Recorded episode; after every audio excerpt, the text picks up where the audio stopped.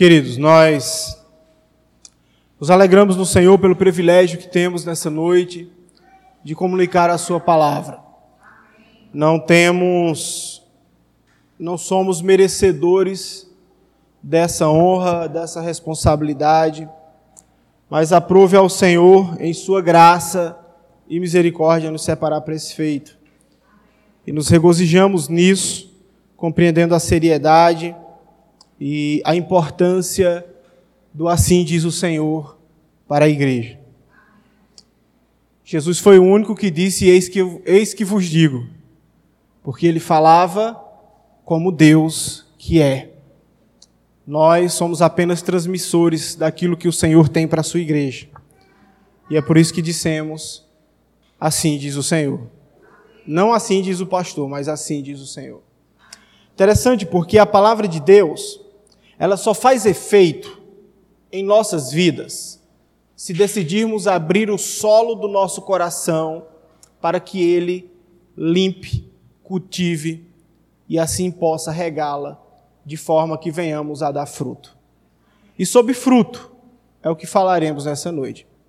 Quando falei para os irmãos, postei o último texto em João capítulo 15, quando Jesus vai dizer que Ele é a videira verdadeira e que nós, no caso vocês, são os ramos. Se alguém permanecer em mim ou nele, esse dá muito fruto, pois sem mim nada podeis fazer. Ah, é fantástico isso. Mas eu gostaria de trabalhar com os irmãos as duas perspectivas de fruto. A perspectiva paulina, à luz de Gálatas, ele também vai fazer menção em Efésios, mas também a perspectiva uh, da missão em gerar outras almas. A perspectiva de, de, de Mateus, capítulo 18, capítulo 18, verso 29. Não, perdão. Mateus, capítulo 28, verso 19. Então, essa perspectiva, a de ir em nome do Senhor e frutificar para a sua glória, mas também a de produzir frutos à medida que somos transformados pelo Santo Espírito do Senhor. Então, uh, quero me deter a princípio e, e dar mais ênfase na ideia da multiplicação de frutos no âmbito de almas. Ok? Partindo do princípio que todos vocês nasceram de novo, receberam o dom do Espírito Santo e são usados por, por Deus para seu louvor e glória. Para que o texto ele esteja um complemento mais uh, sólido, eu, eu gostaria de fazer a leitura com vocês a partir do verso 1 do Evangelho segundo o apóstolo João escreveu. E ele vai dizer assim: Eu sou a videira. Ver... João, capítulo 15, a partir do verso 1. O Evangelho de João, capítulo 15, a partir do verso 1, vai dizer assim: Eu sou a videira verdadeira e o meu pai é o agricultor. Todo ramo que em mim não dá fruto, ele corta. Todo que dá fruto, ele poda, para que dê mais fruto ainda.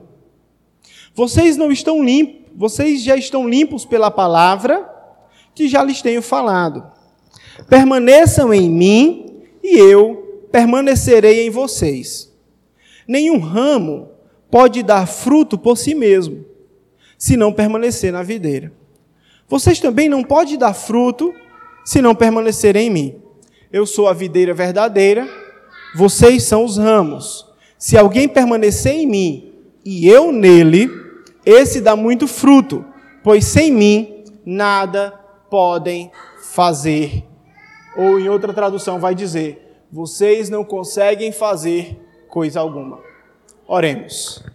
Pai, nós te agradecemos, ó Deus, por esse momento. Momento, Senhor, que testemunhamos o nosso amor e gratidão por Ti, como expressão sincera da nossa adoração. É um privilégio para nós poder te exaltar na beleza da Tua santidade e, através do Seu Santo Espírito, sermos conduzidos a Ti com gemidos inexprimíveis. Mas te agradecemos pelo sacrifício de Cristo o qual a nossa videira verdadeira nos interliga e nos dá vida e uma vida debaixo do teu cuidado para frutificação. Obrigado a Deus por tudo que o Senhor tem feito na vida dessa igreja. Obrigado a Deus pelo derramar da tua graça sobre a vida do teu povo. E te rogamos, ó Deus, mais de ti todos os dias, para que estejamos cheios e possam dobrada do teu Santo Espírito em nós. No nome santo do Senhor Jesus, nos reveste de força, poder e sabedoria, para que em teu nome possamos, ó Deus, marchar, para que em teu nome possamos frutificar. Fala a tua igreja, em nome de Jesus. Amém. Irmãos, esse texto, ele é um texto onde Jesus, ele já está conscientizando e comissionando os seus discípulos para darem uma continuidade honrosa, gloriosa na missão que ele iniciou há anos atrás. E quando Jesus ele diz que é a videira, nós percebemos que ele poderia ter é, escolhido árvores mais nobres. Ele poderia ter escolhido o carvalho, a nogueira, ele poderia ter escolhido árvores centenárias ou mesmo uma tamaneira, né? compreendendo que a tâmara ela passa décadas para produzir um fruto, aproximadamente quase 100 anos, né? E normalmente quem planta aquela árvore não colhe o fruto dela. Ele poderia ter colocado algo como extrema preciosidade, mas ele se coloca agora como um pé de uva. Ele vai dizer que ele é um pé de uva. Para Israel, a uva é sinônimo de alegria, é sinônimo de festa, sinônimo de vigor, de tempos bons, é sinônimo do vinho, que tanto alegra a alma, como também cura enfermidades. Então, para Jerusalém, para aquele povo, aquela época, eles compreendiam perfeitamente o significado da videira. Em sua vez, é uma árvore delicadíssima, complicado demais a uva. Tem que haver a poda certa, no tempo certo. A minha avó dizia que tem que ter até a lua adequada para que a uva cresça e, e seja boa. E se porventura não tiver esse traquejo, a fruta não nasce, se nasce não presta, ou se presta, às vezes fica mirrada, e a uva dá muito trabalho. E Jesus ele se coloca agora como a videira, e ele diz: Eu sou a videira verdadeira. Poderíamos aqui dizer Jesus é a fonte de alegria plena. E nos deter só na alegria e darmos palavras de alegria, mas eu, eu entendo que Deus ele quer mais dessa igreja. Eu entendo que Deus ele quer muito mais de nós. E eu posso assegurar a vocês que se vocês saírem daqui essa noite sem buscar em Deus uma mudança, eu lamento por a vida de cada um. Porque Jesus ele vai nos dizer, à luz do verso 1, que ele é a videira verdadeira e o Pai, o agricultor. Então, temos Deus ali como aquele que cuida, como aquele que colhe, como aquele que tem prazer naquilo que plantou e que espera daquilo que plantou o fruto. Entendemos isso?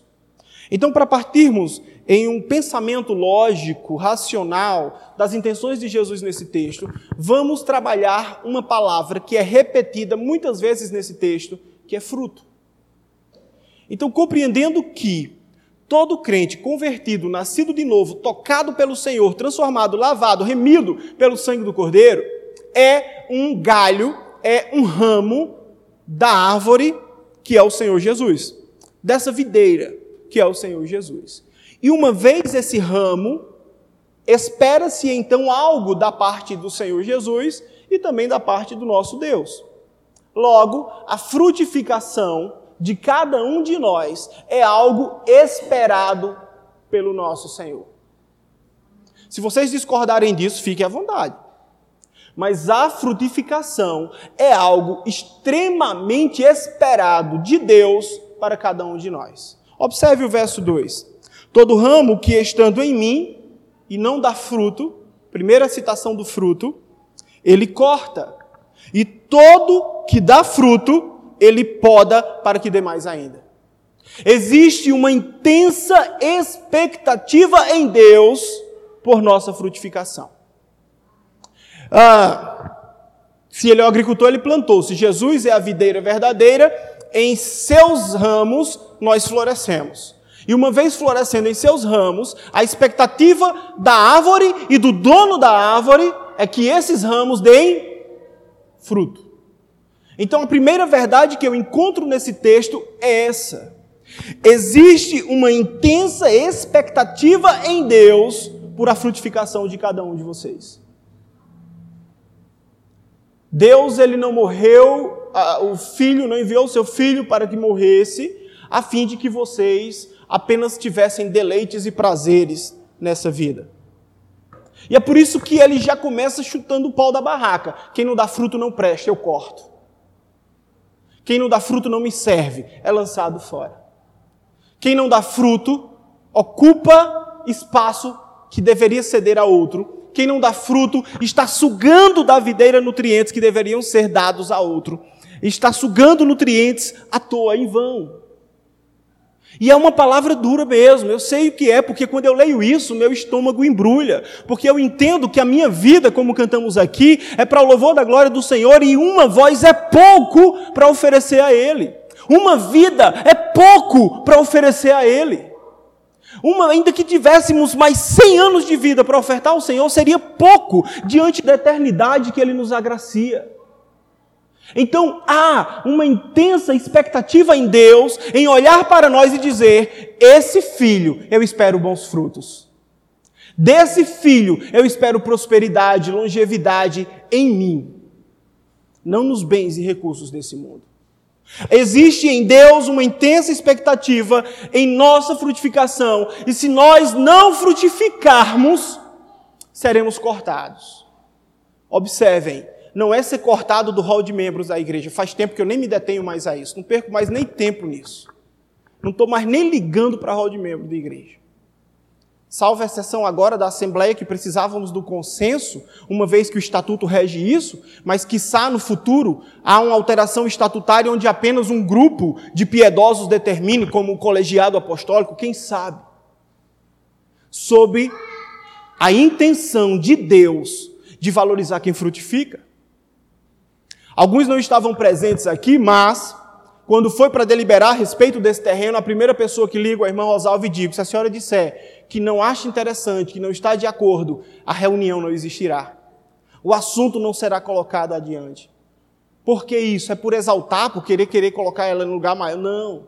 É porque as pisaduras, as pegadas dela, dos seus parentes e que vieram antes dela, a sua piedade, o seu testemunho, a forma que é visto lá fora, isso vale a pena.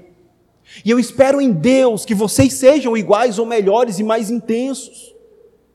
Onde essa igreja não seja só lembrada pela irmã eh, Isaura, né? pela irmã Giovana, não é isso? E pela irmã Rosalva, mas seja pela irmã Gilvanda, Thelma, Edilene e tantos outros aí.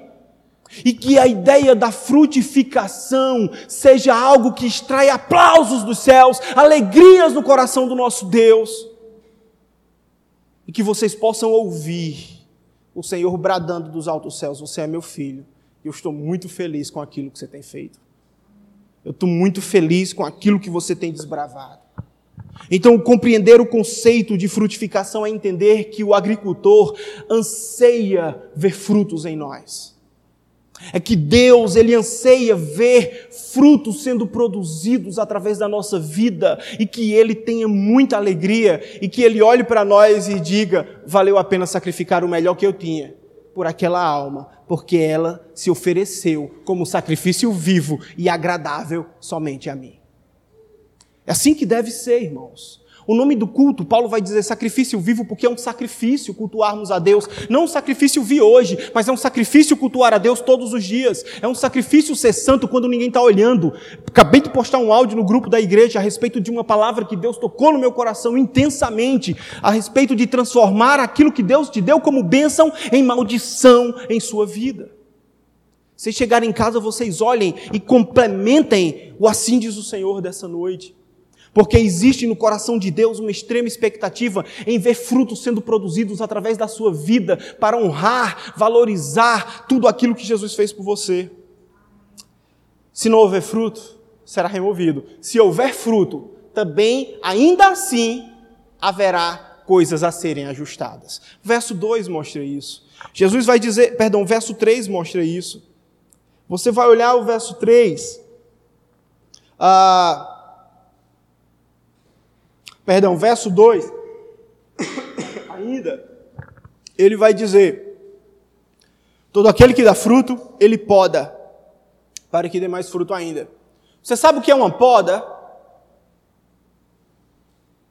Você sabe que podar é mutilar a árvore, não é isso? No entanto, a poda é extremamente necessária para que a árvore consiga direcionar os nutrientes para os ramos que possuem broto de frutificação. Para que a uva ela consiga dar, perdão, para que a parreira, para que a videira, ela consiga dar uma boa uva, é necessário podar os galhos. É necessário deixar apenas aonde existe o broto e dali do broto alguns centímetros adiante para que os galhos que excedem não comprometam a qualidade da própria árvore, não sugue nutriente em excesso, não sugue nutrientes demasiados a ponto de danificar o desenvolvimento do fruto e consequentemente desnutrir a videira. Logo, no quesito de poda, referido-se à uva, é extremamente necessário para a sobrevivência da árvore, para a manutenção do bom fruto e a fim também de não estigar o solo. Trazendo para a igreja, o que nos polda, o que nos a, a, ajusta é a palavra de Deus. E se você não consegue se amoldar a ela, se você não consegue se encaixar nela, se você não consegue, à luz dela, mudar o seu entendimento, mudar as compreensões à luz das Escrituras, eu lamento por você. Será cortado. E eu lamento por você. Não existe o conceito cristão de eu nasci assim, vou morrer assim, essa é a minha opinião e eu jamais mudarei. Sabe por que não existe? Porque o único absoluto que existe é a palavra de Deus, não o que eu penso, não o que eu digo, não o que eu falo, não como eu vivo, mas o que a palavra de Deus me diz. Então a poda, entendam, é o Senhor falando ao nosso coração e dizendo: Isso aqui está errado em você, isso aqui precisa ser transformado, isso aqui precisa ser mudado. Deus te abençoe, meu irmão. A voz eu usei muito esses dias, está bem baleada. Isso aqui precisa ser mudado, isso aqui precisa ser ajustado, isso aqui precisa ser lapidado, e é a palavra de Deus que, que nos amolda, é a palavra de Deus que faz semelhante a um ferreiro, nos colocando numa bigorna e vai batendo naquele ferro, vai batendo naquele ferro, até ele ganhar forma, até ele ganhar utilidade, até ele ganhar serventia. E essa é a poda do Senhor, e essa é a mensagem do homem de Deus para a igreja. É para poldar, é para nos ajustar, é para nos desafiar a algo mais, é para nos encorajar. E eu digo a vocês, igreja, a hora de vocês esperarem do pastor atenções de, de mãe, o pastor não vem me visitar, o pastor não quer saber de mim, vocês já ultrapassaram a época do leite espiritual. Vocês já ultrapassaram o período de infantilidade em Cristo. Alguns aqui têm mais tempo de igreja do que eu tenho de vida. Então não é mais a hora. E eu digo a vocês mais. Hoje fizemos aquela contagem de membros necessária, não chegamos a 24 no total de membresia dessa igreja. E não se houve um pior momento, numericamente falando, financeiramente falando e pandemicamente falando, para se ir a campos estranhos e plantar evangelho em outros lugares. Nunca se houve um, um momento tão complicado e delicado na história dessa igreja, no âmbito estrutural. Mas decidimos sobre esse desafio lançar nossa rede. E temos visto o mover de Deus acontecer naquele lugar. Vocês não têm ideia do que Deus tem feito, não na vida dos que estão vindo, não, mas naqueles que eles apontam para que nós possamos ir até aquelas pessoas. Vocês não têm noção e só poderão ver isso se comprometerem e ir junto. Se derem uma de doido feito eu tenho dado, e ir também. E aí vocês verão, eu estava falando até para o irmão José, irmão José, eu acho que o povo da igreja deve estar achando que eu estou ficando doido. Por conta de toda essa intensidade no ministério, por conta de todos esses avanços aí tão rápidos. Mas não. É a urgência em olhar para os céus e entender que eu posso fazer mais e o que o Senhor espera mais de mim e que eu não tenho usado tudo aquilo que Ele me confiou para ser usado. Então, dar fruto é entender que o Senhor nos chamou para satisfazê-lo. É entender que o Senhor nos chamou para agradá-lo. É entender que o Senhor nos chamou para servi-lo. Você não é servo do pastor, você não é servo do irmão, você é servo do Deus Altíssimo e o seu papel é fazer aquilo que ele lhe mandou fazer. Então, o frutificar é entender que para poder você dar bom fruto, você tem que ser tosado, você tem que ser poldado, você tem que ser quebrado, você tem que ser mutilado para que você produza boas coisas. E é por isso que Jesus vai dizer: se teu olho te faz tropeçar, corta, arranca. É melhor ir cego do que com os dois olhos ir para o inferno, aonde o verme te come todos os dias. Se a tua mão te faz tropeçar, corta, é melhor ir maneta. Se o teu pé te faz tropeçar, arranca, é melhor ir aleijado para o reino de Deus. Frutificar é compreender que nós fomos chamados para dar prazer ao nosso Deus, com a nossa vida, com aquilo que somos, para unicamente seu louvor e glória.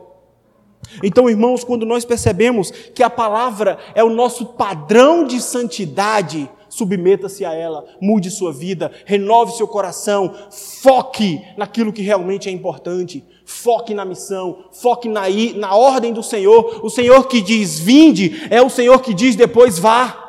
Não é, eu nunca ouvi Jesus dizendo fique. O gadareno, quando sai dele a legião de demônios, ele diz: Eu vou te seguir. Ele diz: Não, você agora vai anunciar para os seus aquilo que aconteceu em sua vida. E o texto diz que ele agora anuncia por toda a Acrópole o que Jesus havia lhe feito, havia lhe restaurado e havia lhe dado agora uma missão. Ele não vai com Jesus, ele não permanece envergonhado, ele agora vai no nome do Senhor. É impossível, é impossível. É impossível ser um cristão que dá bons frutos se não tiver nascido de novo e repousar sobre o seu coração o temor do Senhor. É impossível. Talvez seja por isso que alguns nem fruto nunca produziram, porque nunca se arrependeram e nasceram de novo. Talvez seja por isso. Talvez seja por isso que alguns nunca se permitiram ser poldados por Deus. Talvez seja por isso. Para que você produza bom fruto, você tem que se mutilar. Você tem que sacrificar. Você tem que arrancar mesmo. Você tem que arrancar pecado.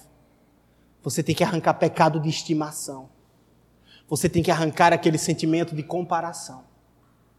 O irmão fulano faz, o pastor não faz nada, então ele não tem autoridade para falar sobre mim. Não se baseie no padrão de santidade do teu próximo, mas no padrão de excelência que o Senhor espera de você. Não se baseie.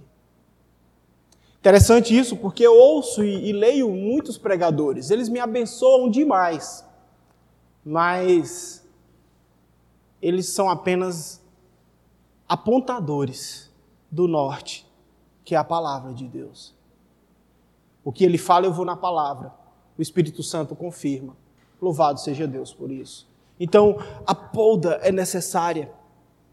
Mas se você não aceita, se você não submete, eu estava ensinando em outro momento e, e ensinando para criança, e dizendo: é incrível, porque Deus, com o poder da Sua palavra, disse: haja luz, e a luz, muito obediente, se fez. Deus, com o poder da Sua palavra, separou os firmamentos, e os firmamentos obedientes se separaram. As águas se separaram, e houve separação entre água doce e salgada. E tudo sobre a palavra de Deus, sobre a ordem do Senhor, obedece e acontece. Mas o coração do homem é Deus falando agora e você pensando lá fora. Na pizza, no lanche, no namoro, no noivo, no marido, no seja lá o que for. E você dizendo: por que não termina logo para eu ir para o meu celular, para a minha mídia social, para encontrar aquela pessoa? É triste isso. É triste porque, infelizmente, a experiência que alguns pensam ter havido com Cristo não passou de uma propaganda enganosa. Porque se nós somos de Deus, frutificamos. Mostre seus frutos. Apresente aquilo que o Senhor tem feito através de você. Revele. Seja sincero. O que você tem feito? Quantas promessas você não já fez? A frutificação, Jesus vai dizer à luz do verso 4, não é algo que eu faço porque eu tenho poder para fazer. Frutificar não é algo nem porque eu quero. Não depende de mim a frutificação, depende da árvore. E Jesus vai dizer: permaneçam em mim e permanecerei em vocês, porque nenhum ramo pode dar fruto por si mesmo se não permanecer na videira. Vocês também não podem dar fruto se não permanecerem em mim. Pode parecer duro o que eu vou dizer para você agora, mas o motivo pelo qual não se encontra fruto em alguns é porque nunca esteve com o Mestre. Porque nunca esteve com Jesus. Porque nunca esteve verdadeiramente com aquele que diz: Lázaro, sai para fora. É porque nunca esteve com aqueles dez leprosos que disseram: Levanta e vai, e mostra aos sacerdotes aquilo que vos aconteceu. E os leprosos se levantam e vão, e o texto vai dizer que somente quando eles andam pelo caminho é que a lepra some deles.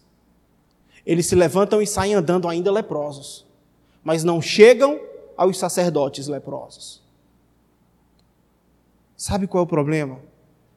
É que nós definhamos quando não estamos em Cristo. Nós definhamos quando não recebemos a seiva que emana da videira.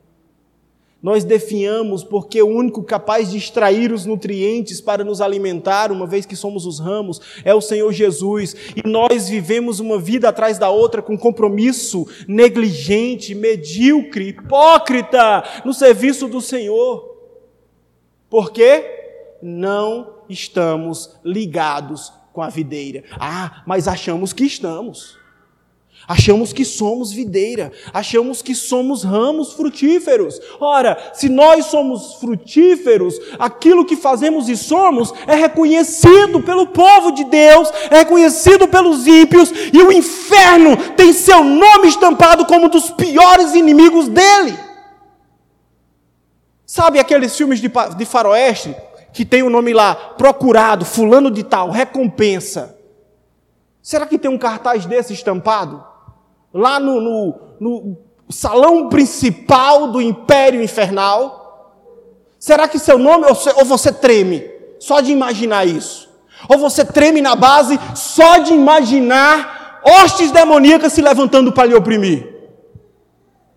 Ou você tem medo disso? Sejam sinceros, avaliem-se. E deem lugar ao que o Espírito tem dito ao seu coração.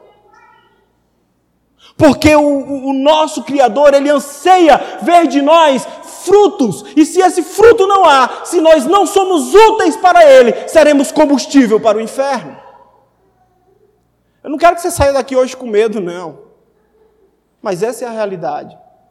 Mas se houver medo no coração, pelo menos o início de temor já existe. Quando encontramos as Escrituras, Jesus dizendo: Vocês só conseguirão dar fruto se estiverem comigo. O motivo pelo qual não existe fruto é porque vocês não estão com Ele. Mas se vocês estiverem com Ele, vocês conseguirão vencer exércitos, vocês conseguirão subir em lugares altos, vocês conseguirão repreender as hortes malignas, porque vocês estão vestidos com a armadura de Deus.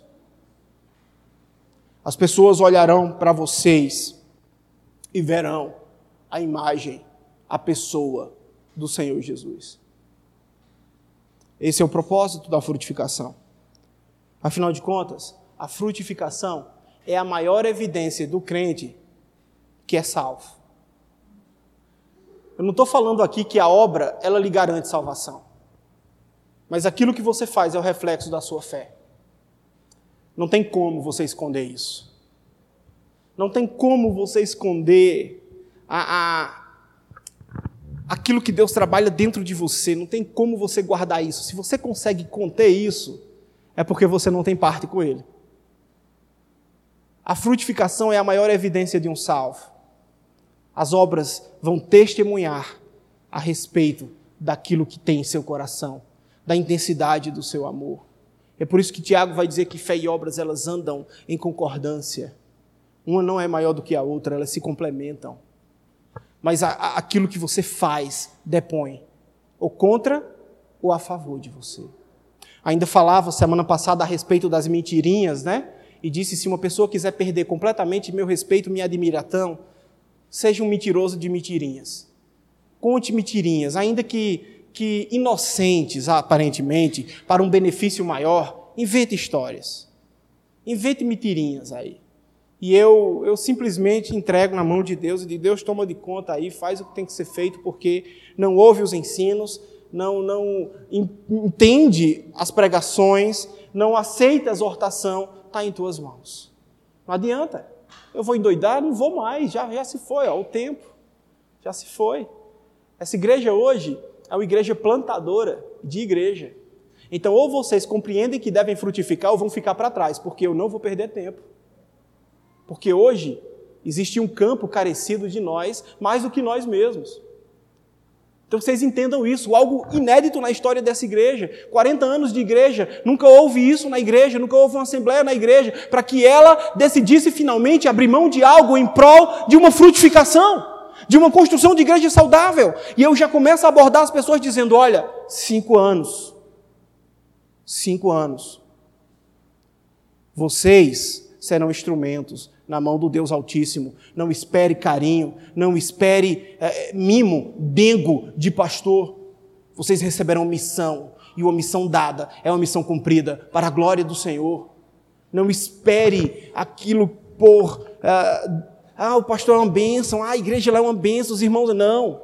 Não esperem vocês receberão, vocês serão podados, vocês serão desafiados, vocês serão instruídos, capacitados para, no nome do Senhor, terem poder, autoridade de curar enfermos, os cegos verem, aleijados ouvirem, e andarem, e surdos ouvirem, no nome do Senhor. Então, se essa igreja não compreende a urgência de ser uma igreja que frutifica, de ser uma igreja que, que no âmbito do coração de Deus extrai alegria, é uma perda de tempo. Vocês virem. É uma perda de. é uma ilusão. Você chegar, ah, pastor, não quero fazer nada, ah, pastor, não quero servir, ah, pastor, não quero cooperar, ah, pastor, eu quero ficar salvo, sentado e satisfeito. Nunca existiu esse ministério na igreja. Não existe o ministério de salvo, sentado e satisfeito. Não existe. Mas isso também não lhe dá o direito de fazer tudo de qualquer jeito, de qualquer forma. Tá, o pastor diz que a frutificação é a maior evidência de um salvo, sim, mas uma frutificação de qualidade, tá? Afinal de contas, uma uma videira perfeita vai produzir bons frutos. Eu me lembro de um retiro espiritual, o primeiro retiro espiritual que nós fizemos ali, onde o, o, o irmão Ricardo, filho da irmã Ivanilda, mora. Eles haviam comprado aquela casa, não tínhamos onde acampar, a irmã Ivanilda disponibiliza aquele lugar e nós fomos para lá. E aí nós fomos acampar naquele lugar. E assim que chegamos naquele lugar, a uns 300 metros de distância havia um pé de manga. Mas o pé de manga, ainda há o pé de manga, não há, não há Júnior? Ainda há aquele pé de manga, e um pé de manga muito bom, muito bonito, e com frutas deliciosas. Só que tinha um problema, ele é muito alto. As galhas não eram baixas. Para pegar aquelas mangas, os meninos tiveram muito trabalho. Mas em compensação, nós comemos mangos 4 a 5 dias de retiro de boa. Porque eles vinham com baldes cheios, né? Eles traziam os baldes, Júnior subia, outros subiam, e aí eles iam lá e pegavam as mangas e pegavam as melhores mangas. E, e, as mangas subijaram, tantas mangas que tinham. E o pé de manga delicioso, mas de um acesso bem difícil. E também para pegar essas mangas ainda mais difícil para chegar naquele lugar. Mas sabe por que eu ainda me lembro dessas mangas? Porque foram uma das melhores mangas que eu já comi ao longo da minha vida. O bom fruto, ele é precioso. O bom fruto, ele é difícil, mas é valoroso. Ele vale a pena. Como é que o pastor ainda se lembra dessa manga? Acho que Júnior deve lembrar que tirou as mangas, lembra, Júnior? Tirou manga, né? Outros irmãos tiraram a manga também, né? Devem lembrar quem foi lá mexendo nessas mangas. Devem lembrar. E aí vieram com os baldes de manga. E como o pastor lembra dessas mangas? Porque foi uma fruta que valeu a pena. Era um fruto gostoso. Foi tanta bagaceira de manga que a gente ficou sem saber onde colocar essas mangas. Aí foi que apareceu um e disse: dá para os porcos. E aí nós fomos até os porcos e percebemos porque os porcos também eram tão grandes e bonitos, porque tinham um bom alimento. Irmãos, sabe por que você muitas vezes, até esteticamente pode estar bem, mas espiritualmente está um caco? Porque você não está ligado na videira verdadeira. Porque você, em algum momento de sua vida, achou que era convertido e salvo. E isso ainda não aconteceu. Paulo vai dizer em Romanos 10, 9, assim: Portanto, se com tua boca confessares que, e com o coração você creres que o Senhor Jesus ressuscitou dentre os mortos, será salvo. Né? Não é isso? E aí a gente chega para as pessoas e diz: aceite Jesus. E a pessoa lá aceita Jesus e você ali já diz que aquela pessoa está salva à luz desse texto, não é? Não façam mais isso, tá? Porque esse texto, naquela época, quando alguém confessava, assinava sua sentença de morte para o império. Ok? Só voltem a fazer isso evangelizando quando um dia, aqui no Brasil, for crime pregar a respeito de Cristo. Aí, quando a pessoa disser sim, eu aceito Jesus e confesso como meu único e suficiente Salvador, o Império Romano cai em cima daquela pessoa e o leva ao calabouço lhe dá chicotadas e oportunidade dele dizer que somente César é o seu Senhor. E ele dizendo que somente Jesus é o seu Senhor, ele é lançado nos leões famintos, ou é colocado no Coliseu para que os gladiadores lhe matem. Esse era o contexto de Romanos. Então compreendam que a gente, enquanto igreja, na ignorância ou na ânsia de salvar, temos gerado frutos muito podres. Porque não estamos ligados na videira. Porque não permitimos que o Senhor tenha nos poldado. E achamos que fazendo do jeito que estamos fazendo é melhor do que não fazer. Jeremias vai dizer: Maldito aquele que faz a obra relaxadamente. Compreendam, o fato de você falar não quer dizer que você é. O fato de você fazer também não quer dizer que você é mas aquilo que você faz e fala depõe muito a seu respeito. Porque tem pessoas aqui que falam uma coisa, tem pessoas lá fora que fazem outra e falam outra. Tem pessoas que chegam e diz: "Pronto, hoje mesmo estava conversando com minha mãe, ela está com um problema de saúde, há uma doença e precisa ser tratada. E uma das causas dessa doença é a decorrência da vida pregressa que teve. E aí eu leio a doença, entendo o motivo, existe um tratamento, mas aí eu chego para ela e digo: minha mãe, preste atenção. Aquela cerveja que a senhora bebe, que eu sei que ainda bebe, se continuar bebendo, a senhora vai sofrer muito mais. Aí ela vai: não, eu não estou bebendo mais, não. Tá, ela pode não ter bebido hoje, mas no fim do ano ela bebeu. No dia 31 ela bebeu. No dia 25 ela bebeu. Tá, ela pode não ter bebido recentemente, mas ela estava bebendo. Irmãos, entendam. Da boca dela ela diz que é salva. Na boca dela ela diz que tem Jesus no coração. Na boca dela ela diz, ela prega. Uma vez eu lembro, o pastor foi falar com ela. Ela estava pregando para o pastor. O pastor chega para mim e diz: Ricardo, não tem mais o que fazer, não. Ela já conhece. Já é uma irmã em Cristo. Eu falando para o irmão Zé Antônio hoje, para mim, irmão se tornou pronome de tratamento. Todo mundo eu chamo de irmão. Até quem nem é crente a gente já chama de irmão. O Zé Maria faz a mesma coisa. Eu acho que eu e ele aprendeu com meu cunhado Erivaldo, né? Que Erivaldo chama todo mundo de irmão também. E para mim, irmão é pronome de tratamento hoje, infelizmente, né? Mas entendam, a boa árvore é, é Jesus Cristo. E o bom fruto só existe se estiver ligado nela. Mas você só será capaz de dar bom fruto se você estiver ligado lá. Se você não estiver ligado nele, você até, até poderá produzir alguma coisa, até poderá pregar um sermão que você já repetiu ele dez vezes em lugares diferentes e tocar o coração do povo, uma história que já fez um monte de gente chorar e aí o povo que está ouvindo a primeira vez chorar também, mas se você não estiver ligado nele, não há vida em você, não há autoridade em você, não há poder que emana de Deus em sua vida, não há. Então, irmãos, a frutificação é algo muito maior do que falar, é algo muito maior do que dizer. Frutificação é algo que se vive. Afinal de contas, frutificar é vida. Frutificar, irmãos, é falar a respeito da árvore. O fruto, ele testifica de que árvore ele é.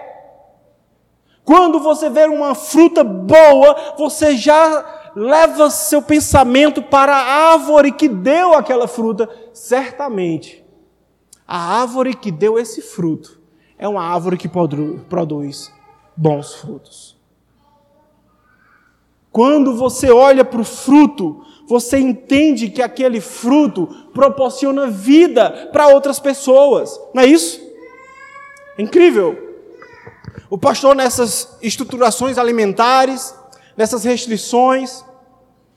Uma das frutas que eu menos tenho empatia é uma das mais que eu tenho consumido hoje por uma série de benefícios para a minha saúde, que é o mamão. Então eu tenho consumido muito mamão. O mamão é bom para tanta coisa que não vale nem a pena parar lá para falar aqui agora. Mas o, o, o, mamão nunca me trouxe apetite, ele nunca me trouxe a, a satisfação. E por conta dessas restrições alimentares, eu me pego hoje desejando comer um mamão. Poxa, eu queria comer aquele mamão agora. Só em falar agora deu vontade de comer um mamão. Sabe por quê?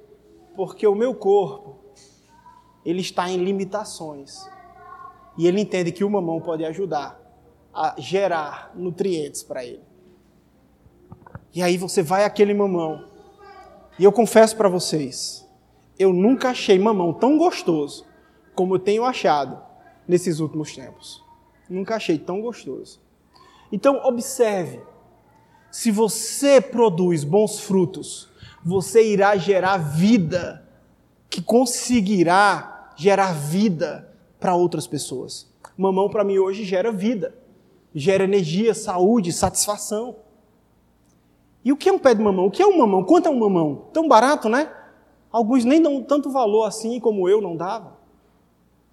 Mas é uma fruta que proporciona saúde e vida. Irmãos, eu não estou dizendo que você vai produzir sempre frutas que todo mundo vai querer, mas a fruta, o fruto que você tem que produzir, Deus vai se alegrar nele. Talvez vocês nem gostem do que estão ouvindo agora, talvez seja duro o coração de vocês, mas é a poda do Senhor sobre sua igreja nessa noite. Então a frutificação, ela é a maior expectativa de Deus no seu coração para com sua igreja. Deus espera mais de cada um de vocês. E se aquilo que você tem feito acha que é o suficiente, cuidado, porque você pode ser arrancado da videira. O fruto, ele é responsável pela continuidade de vida. Sabiam disso? O que é que tem dentro do fruto? Da maioria deles. A semente perpetua a vida, não é? Falando hoje com os que estão cooperando na escola bíblica, dizendo: precisamos dividir essas salas. Porque eu estava falando de um assunto, João Pedro chega para mim e diz: Jesus morreu na cruz. É verdade. Jesus morreu na cruz. Então, esse menino, com 3, 4 anos, 3 anos, né? dois anos, ele já conhece o objetivo de Cristo redentor para com a humanidade. Jesus morreu na cruz. Mas eu preciso trabalhar com esse menino, também ajudar os pais que já trabalham, porque isso ele aprendeu em casa, com certeza, que Jesus ressuscitou também depois da cruz. E que veio para nos dar vida e uma nova vida. E a nossa missão não é estar trancado aqui dentro, é ir até os confins da terra, pregando em nome do Senhor e dando fruto e fazendo com que esses frutos sejam saudáveis e haja a perpetuação do frutificar do reino para a glória de Deus Pai. É assim que funciona. Essa é a nossa missão. Mas se tua casa, teu cansaço, teu marido, teu esposo, teu emprego te faz tropeçar, eu confesso, no passado eu disse uma vez, ia orar para Deus demitir, para Deus. Eu não faço mais isso. Já virei página. Não oro para ninguém perder emprego mais. Sabe que eu oro por novas almas, por novas vidas. Eu oro por coragem, por fé. Estávamos indo à noite para o Alegre, alguém chega e diz: é perigoso, tem bandido, tem assaltante. Eu disse: Oxe, vocês não estão vendo, não, é? O quê? Aos anjos dará ordem a teu respeito. Existem anjos ao nosso redor.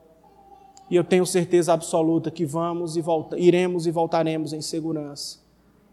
Porque aquele que está conosco é maior. Eu não temo. E se eu morrer, eu morro.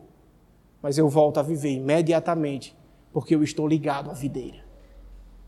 Eu estou ligado na videira verdadeira. Não na, na videira hipócrita que Satanás plantou no coração do homem, achando que são salvos. E achando que salvação consiste em confessar apenas com sua boca e uma fé meia boca dizendo que crê de todo o coração e morre de medo do fim do mundo. Esse não é o caminho. Não é esse o proceder. Queridos irmãos, frutificação é a verdadeira evidência de que estamos em Jesus. Jesus diz no verso 5: Eu sou a videira verdadeira, vocês são os ramos. Se vocês estiverem em mim e eu em vocês, vocês darão muito fruto. Não é pouco fruto, é muito fruto. É hora de vocês permitirem que o Senhor pode vocês. É hora de vocês cortarem um pouco daquilo que tem empatado vocês, de dizerem: Senhor, eu estou aqui, me usa. Eu estou aqui, Senhor, para a tua glória. Você não precisa chegar para mim e dizer, pastor, estou aqui, hein? Deus vai me revelar a vocês. Deus vai colocar vocês no nosso caminho como resposta de oração. Não, não, não se apressem, não. Eu estou de boa. Eu estou de boa. E hoje, eu dizendo para um outro pastor que está muito angustiado com alguns problemas que ele está enfrentando, eu disse, meu amigo, faça essa oração. A oração que eu fiz alguns anos atrás, Deus, eu estou disposto a recomeçar ainda que sejam apenas 12, eu estou disposto a recomeçar de novo. Mas, por favor, leva, mas leva tudinho. E eu recomeço. Em teu nome, nós recomeçaremos. Em teu nome frutificaremos, porque aqui te pertence, a obra é tua. Eu não tenho uma igreja com 100 pessoas aqui, mas eu tenho um campo precisando de nós ali. E Deus tem respondido essas orações. Não são perfeitos, ou Jesus não são, é difícil até para mim entender. Mas eu estou focado não é neles que já conhecem um pouco, é naqueles que ainda não conhecem. E que eles dirão: é aquele ali, pastor, eu quero que o Senhor vá. E nós iremos. E eles verão o poder de Deus acontecendo ali. E eles vão dizer: eu quero um pouco desse poder que eu estou vendo acontecer aqui nessa noite. Eu quero mais desse Deus que tenho testemunhado aqui nessa noite. É isso que nós precisamos. Vocês querem ver o poder de Deus? Então saiam dessas quatro paredes. Não venham com história de dizer, pastor, meu compromisso é uma vez por mês. O seu compromisso é com o Senhor e é todos os dias. Independente de onde seja. Uma outra oração que eu fiz, Pai, que eu seja um instrumento teu, para teu louvor e glória. Me coloca para fazer aquilo que muitas vezes nem eu quero, mas o Senhor quer, eu farei. Porque eu estou à tua disposição. Você tem coragem de dizer isso para Deus? Eu estou à tua disposição. Mas na semana seguinte não vim dar desculpa esfarrapada? Ou simplesmente se evadir das responsabilidades? Você tem coragem de fazer isso? Você tem coragem de dizer, Deus, eu sou um ramo, por favor me empoda. E agora, Senhor, que eu gere bons frutos, porque eu estou ligado na videira verdadeira. Para você produzir bons frutos para Deus, você tem que buscar a produção dos frutos, agora o que eu falei de Paulo, dos dons espirituais que o Senhor concede, frutos do Espírito. Quais são? Os frutos do Espírito. A segunda evidência de que você nasceu de novo. A sua vida, as pessoas veem fruto do Espírito. Na sua vida, as pessoas olham que você tem esses frutos. Interessante, viu, Gilvanda, que Heitor não aprendeu comigo nem com a mãe quais foram os frutos do Espírito. Aprendeu com você, em uma sala, anos atrás. E eu garanto a você que ele ainda sabe. Quais são meus filhos? Meu filho, o fruto do Espírito.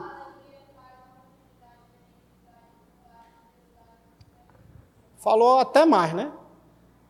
Entendem isso?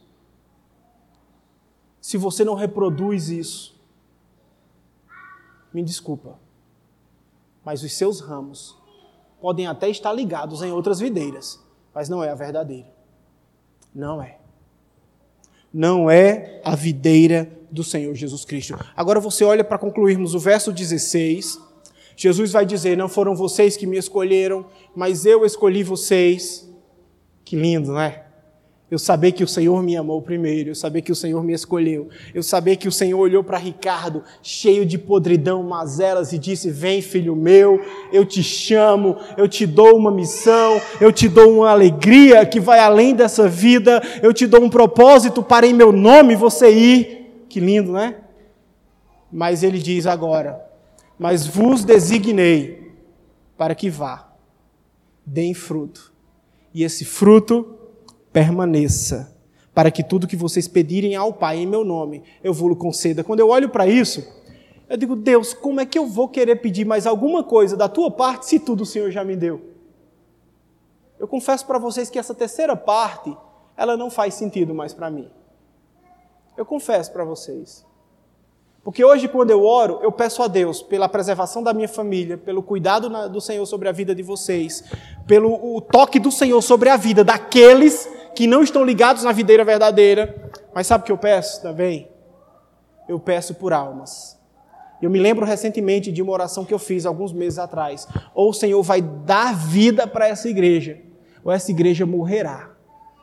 Então, Pai, nos dê uma vida, nos dê um propósito para existir e nos dê uma ocupação, porque senão definharemos. Ou o Senhor nos dá uma missão, ou essa igreja não terá futuro.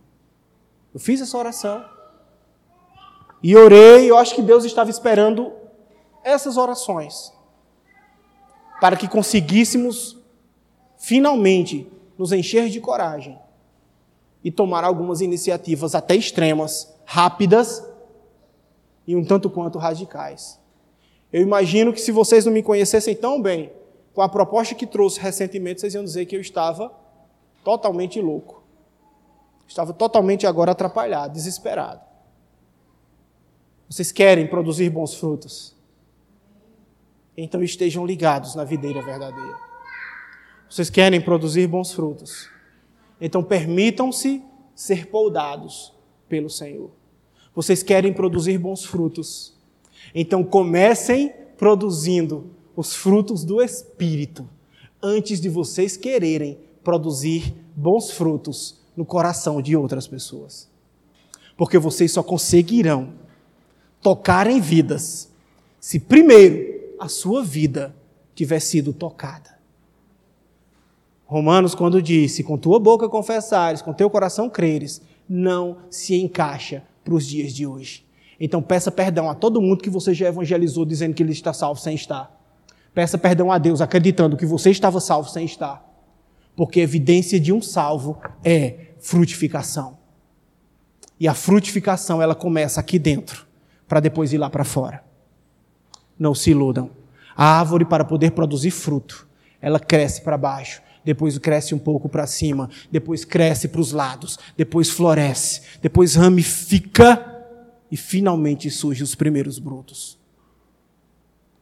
Leva tempo, mas quando produzir, as suas folhas não cairão. E tudo que ela fizer, prosperará. prosperará. Vocês agora entendem porque o pastor está tão ousado. Talvez agora vocês estejam entendendo porque o pastor está tão corajoso. A minha esposa tem visto o pastor Ricardo hoje até mais diferente do Ricardo que ela já conhecia. Tenho certeza disso? Tem ou não tem, minha filha? Tem. Porque, infelizmente, ela não pôde me acompanhar no início do meu ministério aqui, devido à distância, mas ela tem me acompanhado agora. E eu tenho certeza que ela tem esbugalhado os olhos para algumas situações que ela tem visto. E visto um outro lado de Ricardo como pastor que ela também não conhecia. Em guerras, é minha escudeira. Nunca me deixou sozinho numa batalha. Nunca me deixou. E agora, em frutificação, é aquela que vem com a cestazinha do lado ali, para que a gente lance a semente. Mas, irmãos, eu quero mais de Deus e mais de vocês, porque o Senhor Jesus diz que aqueles que estão ligados nele não produzem poucos, produzem muitos frutos. Eu espero que vocês produzam muito mais. Eu espero que vocês aceitem as mudanças para o bem, é claro, as podas, porque haverão podas. A começar, falando rapidamente, a palavra de Deus diz que o conceito diaconal, a palavra do grego diaconia quer dizer servo. Então, quantos servos tem aqui? Levantem a mão quantos servos, só para eu ver aqui quantos servos. Quantos servos do Senhor tem aqui nessa noite reunidos? Todos vocês são diáconos. Por que eu me limitar apenas a três ou quatro? Se todos vocês são diáconos. Por que eu me restringir e criar, de certa forma, um pedestal dizendo que essas pessoas se colocam em uma posição melhor do que os outros aos olhos de alguns? Todos são diáconos. Todos são servos. E os critérios de Paulo a Timóteo se enquadram, se encaixam a todos nós. Não é só apenas um grupo de pessoas. A responsabilidade e a cobrança recai sobre todos nós. Interessante isso, não é? Vocês vão para o grego, vão para o hebraico, vão para a teologia sistemática, vocês vão para onde vocês quiserem e vocês verão que o significado de diaconia é servir. Então vocês são diáconos. E vocês existiram para servir. E esse serviço do Senhor só acontecerá de forma saudável se vocês estiverem verdadeiramente, verdadeiramente ligados na videira verdadeira. Hoje, a partir de hoje, a ceia, próxima ceia, irmã Gilvanda, o irmão Fulano e Beltrano, serve também, coopera, ajuda, não fica restrito. Servir os mendigos, os necessitados, é uma atribuição de todos. Interessante que depois que eu disse isso, eu não tenho mais o povo me ligando pedindo cesta básica para os outros. Chato isso, né? Os irmãos têm doado alimento, eu tenho doado por conta própria. Eu passo um pedindo, eu vejo um em dificuldade, eu vou lá e abençoo. Mas antes, quando tinha os empregados, né, que você dizia, fulano, eu quero tal coisa aí, e a pessoa ia lá e... Não. Vocês são responsáveis. Mas a partir do momento que agora vocês têm que carregar o peso, aí se exime. A partir do momento que agora você tem que fazer o levantamento, a partir do agora que você tem que fazer. Não! A responsabilidade é de todos. Então, ou vocês compreendem isso, ou vocês não estão ligados na videira verdadeira, ou vocês não estão ligados em Jesus Cristo. Infelizmente, essa é a realidade. Porque aquele que está ligado em Cristo, ele vai querer ser útil, ele vai querer servir de alguma forma. Aquele que está ligado em Cristo vai dizer: Pai, eu quero cooperar contigo. Trabalha dentro de mim para que assim eu tenha condições de trabalhar lá fora. Faça essa oração. Porque muito grande é o campo, poucos são os cefeiros. Se você não faz, outro fará. Porque Deus é o agricultor, é Ele quem manda nesse negócio. Mas que você seja esse instrumento para louvor e glória do santo nome do Senhor Jesus. Que Deus nos abençoe e nos use. Vamos orar, queridos. Pai, nós. Obrigado, Senhor, porque aquilo que o Senhor trouxe no nosso coração transmitimos. Orávamos no começo pedindo para que o Senhor falasse tua igreja. Eu tenho certeza que tua voz, ela foi ouvida nessa noite. Eu falo, Senhor, nessa noite, não como um hipócrita, ó Pai, que fala aquilo que não vive O Senhor sabe o nosso coração. O Senhor sabe, ó Deus, que apesar das nossas falhas, lutamos todos os dias para negar-se a si mesmo, para mortificar o homem mau, pecaminoso, de corpo de morte que habita em mim. E te rogo, ó Deus, pelos teus filhos nessa noite, por aqueles, ó Deus, que ainda não são teus filhos, mas que ainda estão enganados, achando que são. Eu oro para um verdadeiro nascimento. Eu oro, Deus, para um verdadeiro comprometimento com a tua obra. Eu oro, Deus, por um nascer de novo. Eu oro, Pai, por essas vidas, para que possam dobrada do teu Santo Espírito repouse sobre eles.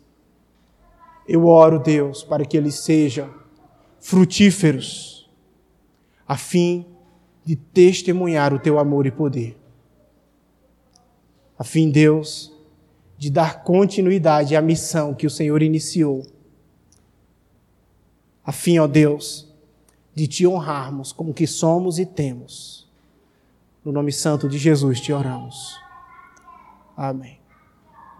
Que Deus abençoe, irmãos. Uma Gleice, uma Elânia, estará trazendo um pós-lúdio, uma mensagem musical. E após a mensagem estaremos nos despedindo, voltando para nossas casas.